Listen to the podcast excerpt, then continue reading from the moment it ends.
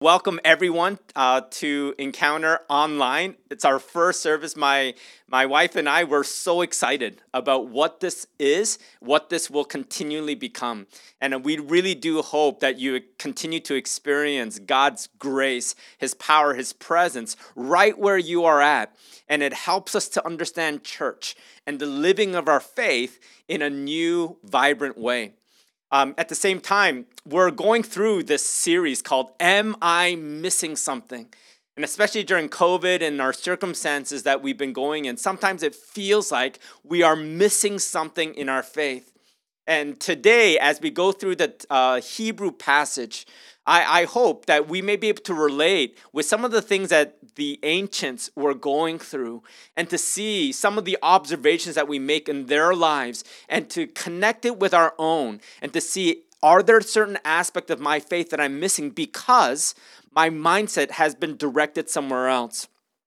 You know, many of us, we have the tendency of primarily living our Christian life with this assurance that when we die, we will go to heaven. Uh, there's been like these big crusades and these big revivals that were set up way back in the in the 60s 70s where it all became about bring the person to church or bring the person to a revival service and let them say those magic words. I accept jesus into my heart right? I believe i'm a sinner. He died for me. And now because of him i'm going to heaven. And we see so many people become christians because of that. We see so many people say, I will now follow Christ. But the limitations of that faith often were simply about the future. So when we accept our faith, when we accept Jesus Christ, the, the primary reason behind that becomes future oriented. When I die, I have this insurance plan that I'm gonna go to heaven.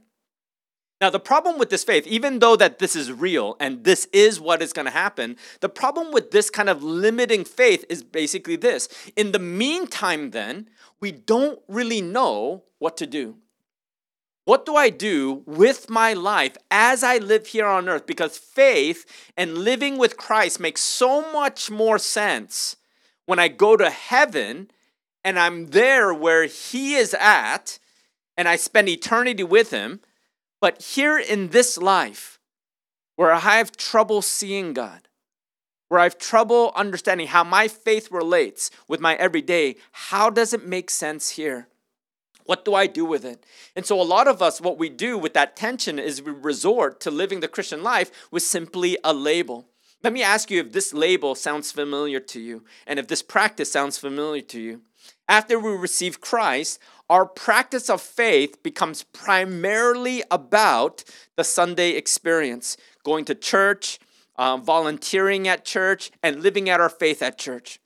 But when it comes to the practice of our faith outside of that Sunday experience, outside of church programs and church activities, we mainly focus on these things. We focus on our morals. We focus on being charitable. We focus on praying before we eat. And then we focus on just trying to read our Bible consistently. Know, apart from these habits that we have formed, and how we pray about these major things that happen in our life, but by default, our, our motivation of praying for these major circumstances or events that will happen in our life is simply yes no prayers, right? God, will you give me this job? Yes or no? God, will you help me be in a relationship with this guy or girl? Yes or no? God, will you give me the finances that I need? Yes or no? And it ends there. Our faith ends its relevance with those kind of things. So a lot of times it's our faith simply becomes in this life now just about whether I get the job or not, whether I get the certain relationship or not, whether I choose one major over the other. And from there, we don't really see how God is supposed to be, uh, how God is supposed to make sense in our everyday, how God is supposed to be relevant in my daily activity, and why I work, how I work, why I live, how I live. We don't see that connection with our faith. You see, what's happened is we've gotten so used to living our faith only in church. We've gotten so used to living our faith through Bible studies or through life groups that we don't really know what it means to live our faith outside of those things. And then to top things off, a lot of the big decisions that we make in our life that are going to be life altering, it's hard for us because we don't want to mess up our life. We feel like we only have one shot at the life that we currently have that it's too much of a big chance to take of really holding on to God, something that we don't really see, something that sometimes we don't really feel, and to learn how to live by faith in those daily moments because the risk and the consequences can be severe. So let me ask you again Does this kind of faith life sound familiar to you? Is this kind of faith life the kind that we are living? This is often why a lot of us we feel like we're missing something. Based on what we read in the Bible, based on what we think it means to have Jesus as the Lord of our life, this sovereign Lord over all things, over all creation. This is why it feels like something that is so great and so beautiful, so life life transformative it feels like we're missing something because our everyday experience is not like that. See, a lot of times we feel like our faith doesn't really engage in our everyday, how we live our life, and how we make and continue in our major decisions that we make. You know, our faith often experiences this. Sometimes we get the job, sometimes we don't. Sometimes we get a good relationship, sometimes we don't. There are times that we seem that God answers prayer, sometimes He doesn't. Sometimes things go our way, sometimes they don't. And with this kind of haphazard results, because we're simply engaging our faith with those yes and no answers, it, it doesn't, it brings so much uncertainty and into our hearts to really think, can I really trust God? when I don't see any real consistency in my life because sometimes it happens, sometimes it doesn't. So, how is my faith relevant? How do I really trust this living God in my everyday life? So, today we're going to focus on what it means to live out our faith over these kind of fears that we have of this daily engagement with God and how He's supposed to make sense in our everyday life. So I want to begin by inviting you to open up your Bibles to Hebrews chapter 11, verses 32, and we're going to read through 40. So Hebrews chapter 11, verse 32, and we're going to read through 40. I'll be reading from the NIV. If you have your Bibles, I know it's all black screens right now, but if you have your Bibles, please do open it up. All right, just try to open it up. If you don't have a Bible, but you have your phone, you can open it up um, through a Bible app through your phone. Follow along with me as I read it. It reads this.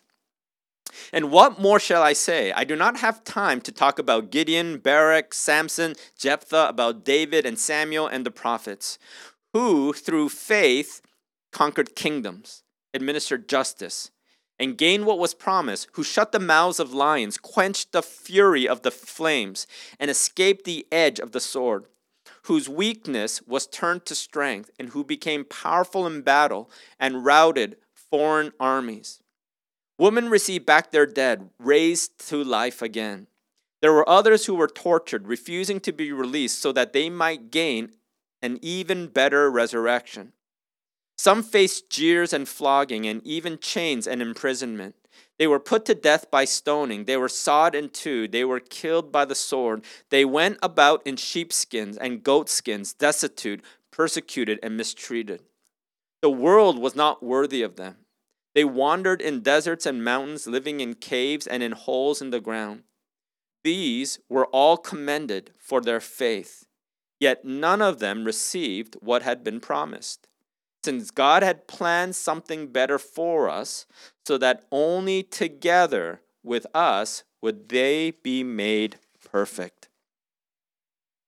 You know, the first observation I want to point out as we read through this passage, this Hebrew passage, is this faith, mat- faith that matters in the here and now. What we see as an observation in this passage with all the people that were listed is that faith that matters in the here and now.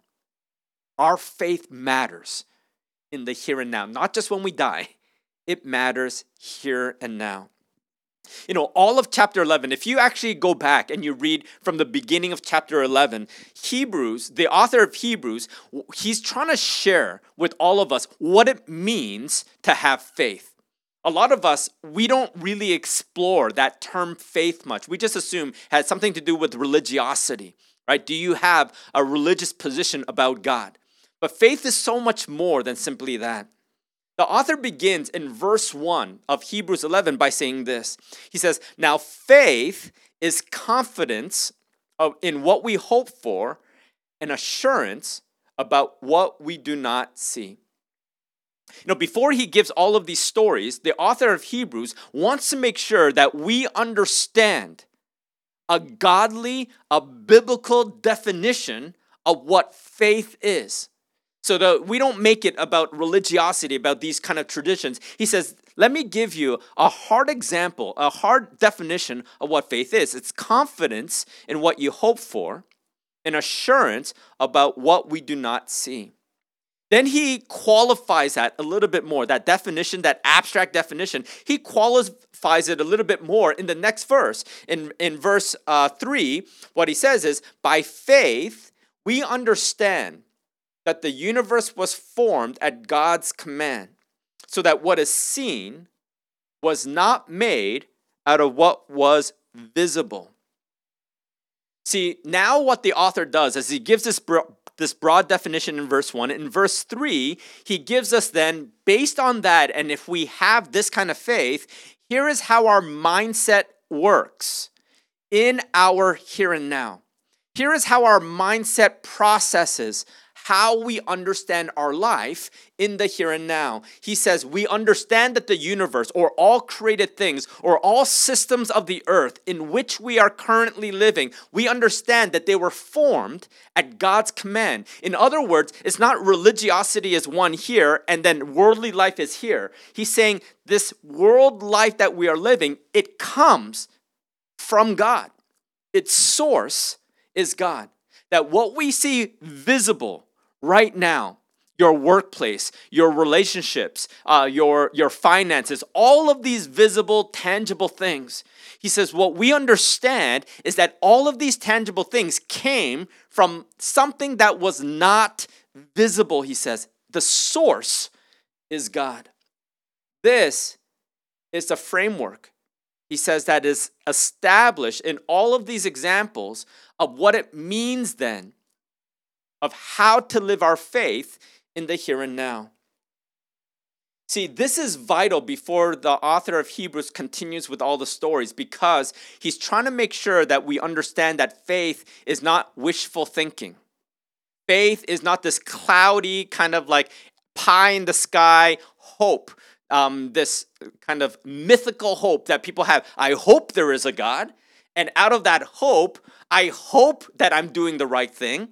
No, he's saying that there it's a complete certainty and assurance. And this knowledge of knowing that what we have here and everything that we see, it comes and it is sourced by God. And because of that, that truer reality, we make the decisions in life that we do. And this is why he gives all of these examples following verses 3 of all of these people who are living their faith in their here and now to show its relevance in our everyday life. You see, without this kind of framework, then faith is just a term that has no power.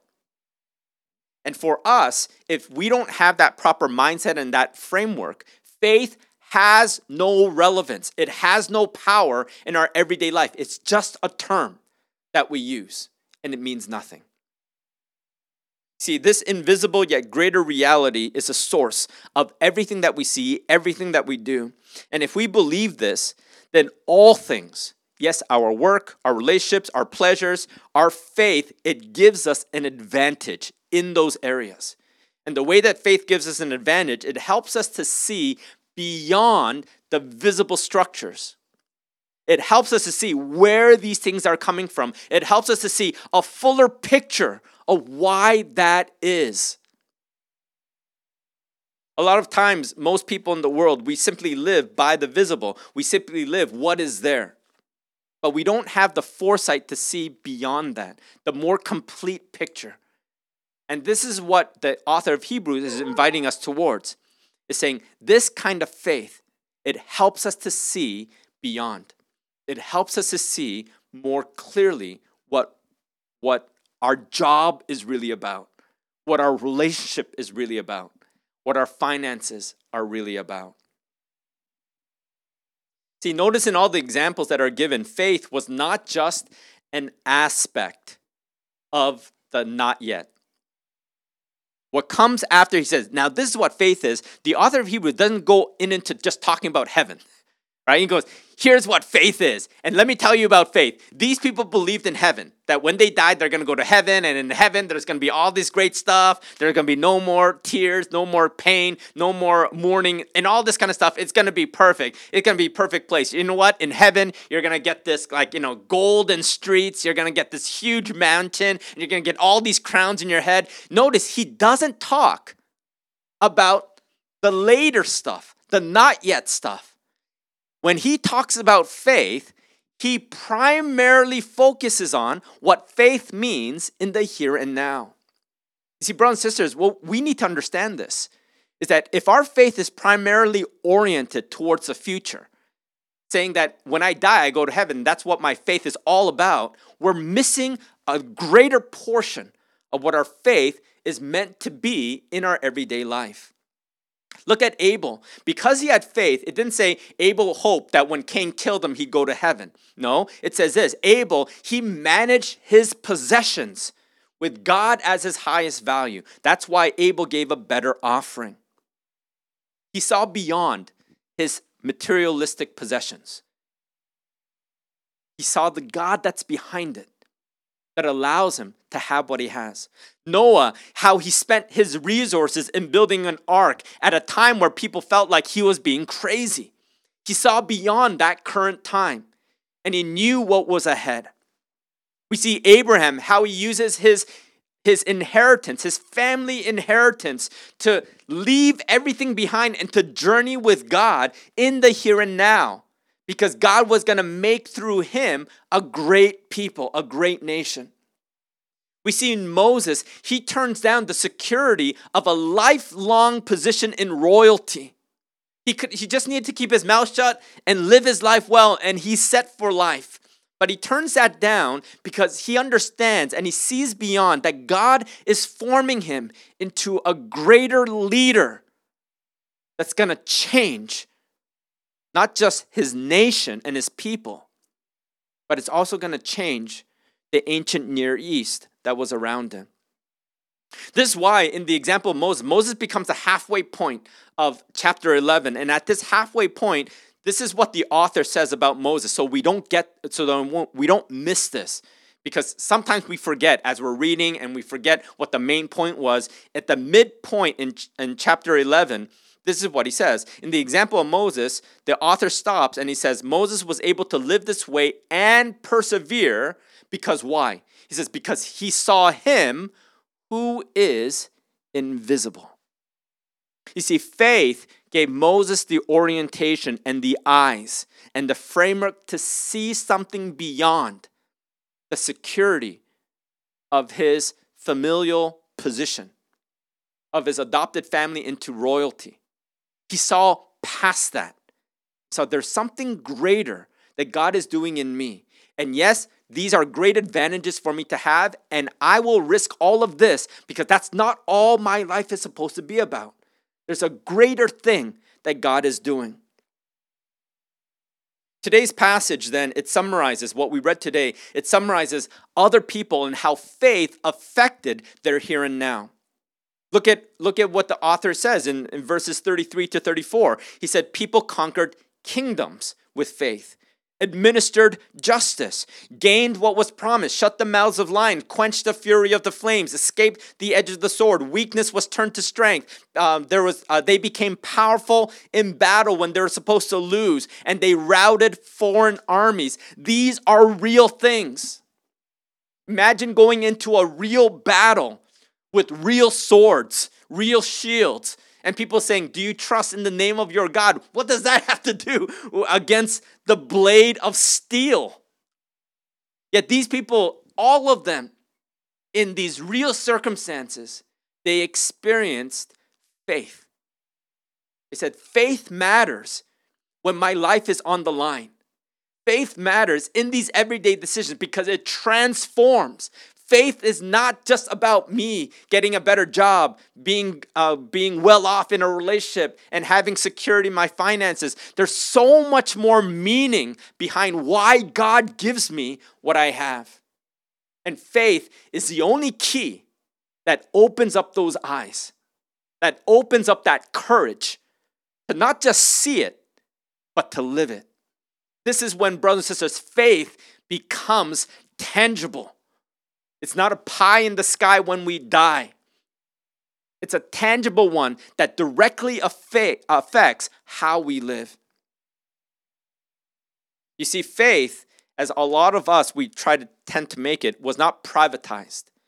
For these people, none of these experience was a private faith. Oh God, I feel so bad, or I feel like I'm struggling with my doubts and this kind of stuff. I don't want the public or anyone else to know, and I'm just gonna talk about this when I'm in my own house and no one is around. No, faith was a public model, a public display.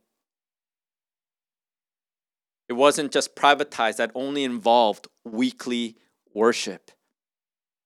Brothers and sisters, if our faith to our unchurched friends, when they look at us, simply becomes, oh, wow, you're so faithful. And what they mean by that is you go to church every Sunday. That's not faith. That's just habits that we have formed. See, their faith had an impact on their life. Their faith had an impact on their vision. Their faith had an impact on their culture and the world. Faith, it affected their here and now. You know, when did we allow our faith to become so tame? And I'm not just you know, preaching to you guys. I'm speaking to my own heart too. I know I have those same worries, those same insecurities, the same fears. When did I allow my faith to become so tamed that I developed this mindset that it doesn't really belong in the marketplace? That faith doesn't re- really belong in my school, in my workplace, in secular or public spaces? When did I start thinking like that? And acting on that. Now, I know some of us may be thinking when we look at the Bible, we think, well, but these stories are in the Bible, right? And back then, these ancient people, they were more superstitious, right? And they all, the, the majority of people, they kind of all believed in this kind of spiritual realm and all this kind of stuff. But in these modern days, with uh, scientific advances and all the scientific thought and all these kind of philosophies that are, that are out there, we have come to the point where secular world views faith or religion as kind of these mythical things, right? And it's much harder for us. No, it's not. It was the same pressures and the same insecurity, the same fears that they were going back then. You see, it wasn't easy for them either. They too had to overcome real and harsh threats and fears so that they could live by faith. And this is the second observation that we make in today's passage is this is faith that usurps or overcomes. Faith that usurps our fears. A lot of us we have fears. We have anxieties. We have these doubts of whether faith makes a difference in our everyday life. Look at verses uh, 36 to 38. It says this says some faced jeers and flogging and even chains and imprisonment they were put to death by stoning they were sawed in two they were killed by the sword they, uh, they went about in sheepskins and goatskins destitute persecuted and mistreated The world was not worthy of them. They wandered in deserts and mountains, living in caves and in holes in the ground. These were real consequences for these people to live by faith. In today's terms, we would say this they were shunned by social media, they lost their house, they were fired from their jobs. In fact, other people, they were so upset with what they had to say, they actually took clubs and beat them to the point where they had to go to hospital. And in some cases, some of them were tortured and killed. These were the real circumstances in their everyday life that they understood. If I live by faith, the consequence, and a real consequence, I may lose my job. Right? I may be persecuted. I may be shunned. I may lose any security or my finances that I have right now that makes my life comfortable. Yet they continued to live by faith. So, how did they overcome it? How did they not give in when the stakes were real and these threats are real over their life where they don't compromise? Remember what we were reminded by the author of Hebrews in verse 27? Um, by when he stops at Moses. It's the same reminder that we're given that sets the tone for all these examples of why these people endured through faith. And it's this they persevered because they saw him who is invisible. See, brothers and sisters, they lived by a different framework. Their faith allowed them to see beyond that superficial, beyond simply the physical. They saw that everything that we have right now, it's not just a visible reality. He says it comes from God. It is sourced in God. That means there's a big portion of what's going on behind the scenes that most people don't see these principalities, these spiritual warfare, and all this other kind of stuff that's involved in this process. And what they were called to do is they live their faith because they see that the beyond, beyond what we see superficially, beyond what we just simply see going on right now, beyond the persecution. They saw beyond that and they saw what is trying to be drawn out of that. The hope, the kingdom that God is drawing out of this broken world. See, even though they may not have received what was promised in their lifetime, they saw it. It wasn't that they just hoped that there was a heaven out there. They saw the reality of God's kingdom in the here and now.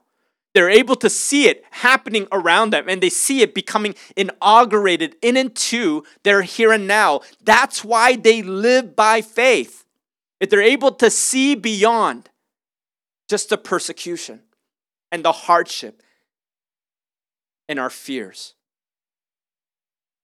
Remember the example that we see in the book of Acts? The book of Acts in at the end of chapter 7, we see an elder of the church named Stephen. And Stephen, he was brought out to the public square and they're saying, "Tell us what you believe because we feel that your faith, you know, it's it's causing disruptions and we don't like it." And after he shares the whole story of faith, we see Stephen. He looks up and he sees beyond the crowd. He sees the real reality that is out there. In fact, this is what Luke records in Acts uh, chapter 7, verse 56. He says this I see heaven open and the Son of Man standing at the right hand of God. You see, what Stephen saw was the greater reality, the source of where all life comes from. And even when he is surrounded by all these people and it looks bleak, it looks like God is losing. It looks like his faith doesn't matter because people are stronger than God. When other people are seeing that and the mobs are having their own way and the mobs thinking that they have all the power in this circumstance, and as they are stoning Stephen, Stephen sees the greater reality that he's pulling in and into our world.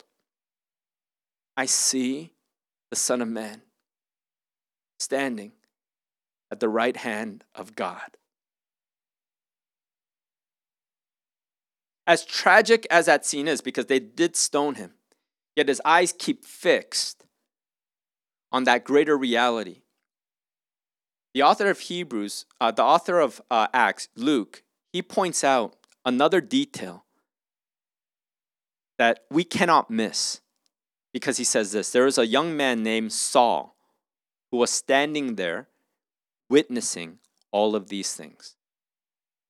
And as we all know, Saul was the main person who was causing all of this persecution, right? Hated what was going on and wanted to get rid of this movement. And what Luke points out is Saul was there witnessing this, and Saul sees something in Stephen. And I bet it made Saul wonder what does Stephen see? Where it feels like we have the power, though. Two chapters later, Saul sees what Stephen sees. You see, that was the moment where Saul's eyes are tested now. His own framework is being tested. Him being part of the world, part of the religious establishment, is being tested to see beyond their own power what they see directly in front of them. And he has his own moment with God, his own encounter with God that changes everything. And from that, not only does Paul, uh, Saul convert to Christ and is renamed Paul, but we see this Paul reshape the ancient world. And it began with a witness of what Stephen saw. See, brothers and sisters, our testimony and living by faith is not in vain. It feels like that at times. It feels like I just lost my job and that's the reward that I get for being faith filled. I just lost this relationship and that's a, a uh, reward that I get for following God. You know, it, it does feel tragic if our primary reward is to simply keep what we already have. But God invites us to see beyond that. And He says, There's something more, there's something even greater than the things that we want to keep. And He said, I want you to have the eyes to see it, to help me draw it out as well. See, brothers and sisters, we are invited to see beyond and to live, to draw the things out that other people don't see. This is what it means to live by faith in the here and now. This is what it means to live by faith despite some of the concerns and the insecurities and the fears that we have. It's because we're able to see God. We're able to see that He is the source of all things, and we believe it. And its faith is not simply a term that we use to talk about what happens when we die in the afterlife. Faith is in this here and now. In all of our life, brothers and sisters, may we live by faith with the eyes that see what God is doing and what He is calling us to bring in into the visible. Let's pray. Father, I thank you so much for blessing us with this time to go through your word, be challenged by your word. And just like the ancients, Father, and all of these witnesses, help us, Father Lord, to see what they saw. Help us, Father Lord, to see that faith, it matters in the here and now. And for some of us, Father, who have not experienced this kind of faith, will you help us, Father, Lord, by drawing near to you? Will you help us, Father, by opening up our eyes and engaging with you more to believe that you exist and you reward those who earnestly seek you?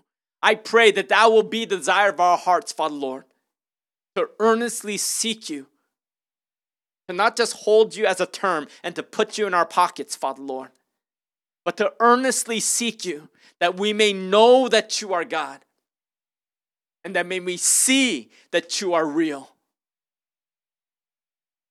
and that we trust that you have a plan and it makes our life significant, meaningful, and purposeful. Help us, Father Lord. Draw us to you. Fill us by your Spirit today. Thank you, Father. In Jesus' name we pray. Amen.